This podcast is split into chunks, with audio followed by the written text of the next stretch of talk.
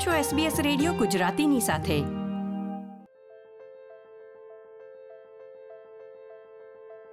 કેન્દ્રીય સરકાર આવતા અઠવાડિયે સંસદમાં એક બિલ રજૂ કરીને ચોક્કસ નાઝી ચિહ્નોના જાહેરમાં પ્રદર્શન અથવા તેનો વેપાર કરવા પર પ્રતિબંધ મૂકવા જઈ રહી છે.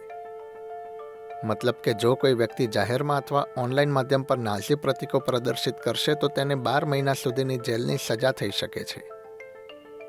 ઉલ્લેખનીય છે કે તાજેતરમાં મેલબર્નમાં યોજાયેલા પ્રદર્શનમાં નિયોનાઝી ચિહ્નો પ્રદર્શિત કરવામાં આવ્યા હતા. કેન્દ્રીય સરકારના આ પગલા બાદ એટર્ની જનરલ માર્ક ટ્રેપ્સે જણાવ્યું હતું કે પ્રતિબંધના કારણે નાઝી પ્રતીકોના વેપારને અટકાવવામાં પણ મદદ મળશે અને રાજ્ય દ્વારા અગાઉથી જ લાગુ કરવામાં આવેલા કાયદાઓ માટે તે ઉપયોગી બનશે.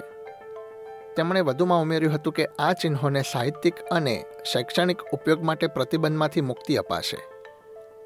જેના કારણે હિન્દુ, જૈન તથા બૌદ્ધ ધર્મ પાળતા સમુદાયોમાં નાઝી ચિહ્ન અને પવિત્ર સ્વસ્તિક વચ્ચેના ભેદ વિશે જાગૃતિ ફેલાય તે માટેની તેઓ માંગ કરી રહ્યા છે. એસબીએસ ન્યૂઝમાં પ્રસિદ્ધ થયેલા અહેવાલ પ્રમાણે હિન્દુ કાઉન્સિલ ઓફ ઓસ્ટ્રેલિયાએ જૈન અને બૌદ્ધ ધર્મના સમુદાયો સાથે મળીને ઓસ્ટ્રેલિયાના વિવિધ ક્ષેત્રોમાં નાઝી ચિહ્નો પર પ્રતિબંધ માટે કાયદો ઘડવામાં ફાળો આપ્યો છે. હિન્દુ કાઉન્સિલ ઓફ ઓસ્ટ્રેલિયાના વિક્ટોરિયા ચેપ્ટરના પ્રમુખ મકરંદ ભાગવતે જણાવ્યું હતું કે, ગયા વર્ષે ડિસેમ્બર મહિનામાં વિક્ટોરિયાનો કાયદો અમલમાં આવ્યો ત્યારબાદથી નાઝી અને પવિત્ર સ્વસ્તિક ચિહ્નના ભેદ વચ્ચે જાગૃતિ ફેલાવવાના અભિયાનમાં વધારો થયો છે. યહૂદી સમુદાયમાં એક તરફ નાઝી ચિહ્નને ધિક્કારની લાગણી સાથે જોવામાં આવે છે. તો બીજી તરફ હિન્દુ, જૈન તથા બૌદ્ધ ધર્મમાં સ્વસ્તિક ચિહ્નનો ઉપયોગ ધાર્મિક પ્રસંગોમાં કરવામાં આવે છે. જેને શાંતિ, પ્રેમ અને સમૃદ્ધિનું પ્રતીક માનવામાં આવે છે. પરંતુ ઘણા લોકો હજી બંને ચિહ્ન વચ્ચે ભેદ પારખી શકતા નથી. એટલે જ લોકો ચિહ્ન વચ્ચે ભેદ સમજી શકે એ માટે ધાર્મિક સંપ્રદાયો દ્વારા જાગૃતિ ફેલાય એવી માંગ કરવામાં આવી રહી છે. અગાઉ એડિલેડમાં રહેતા એક ભારતીય દંપતી સાથે પણ આ પ્રકારની ઘટના બની હતી. તેમણે ઘરની બહાર દિવાળી નિમિત્તે રંગોળી કરી હતી, જેને એક પોસ્ટ ડિલિવરી કરી રહેલી વ્યક્તિએ પગથી ભૂસી નાખી હતી. આ સમગ્ર ઘટના સીસીટીવીમાં કેદ થઈ હતી.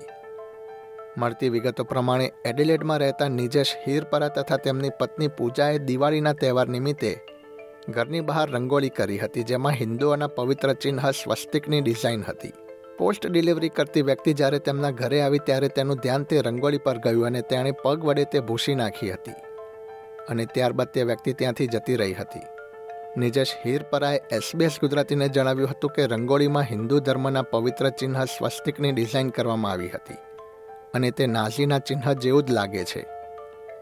ડિલિવરી કરનાર વ્યક્તિનું ધ્યાન જ્યારે તે રંગોળી પર પડ્યું ત્યારે તેને નાઝીનું ચિહ્ન માનીને તેને ભૂસી નાખી હશે, પરંતુ ખરેખર હિન્દુ ધર્મના ચિહ્ન સ્વસ્તિકની ડિઝાઇન હતી.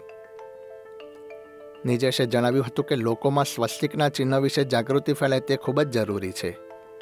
અને હિન્દુ ચિહ્ન તથા નાઝીના ચિહ્ન વચ્ચે ભેદ સમજવો પણ જરૂરી છે. હિન્દુ કાઉન્સિલ ઓફ ઓસ્ટ્રેલિયાના વિક્ટોરિયા ચેપ્ટરના પ્રમુખ મકરંદ ભાગવતે ઉમેર્યું હતું કે હિન્દુ ધર્મમાં સ્વસ્તિક, પવિત્ર ચિહ્ન છે અને તેને ઘરના દરવાજા પર લગાવવામાં કે દોરવામાં આવે છે. અને નાઝી ચિહ્ન પર પ્રતિબંધ મુકાયા બાદ અમે કોઈપણ પ્રકારના ડર વિના ધાર્મિક અને સાંસ્કૃતિક કાર્યક્રમોમાં સ્વસ્તિકનો ઉપયોગ કરી શકીએ છીએ. આ પ્રકારની વધુ માહિતી મેળવવા માંગો છો?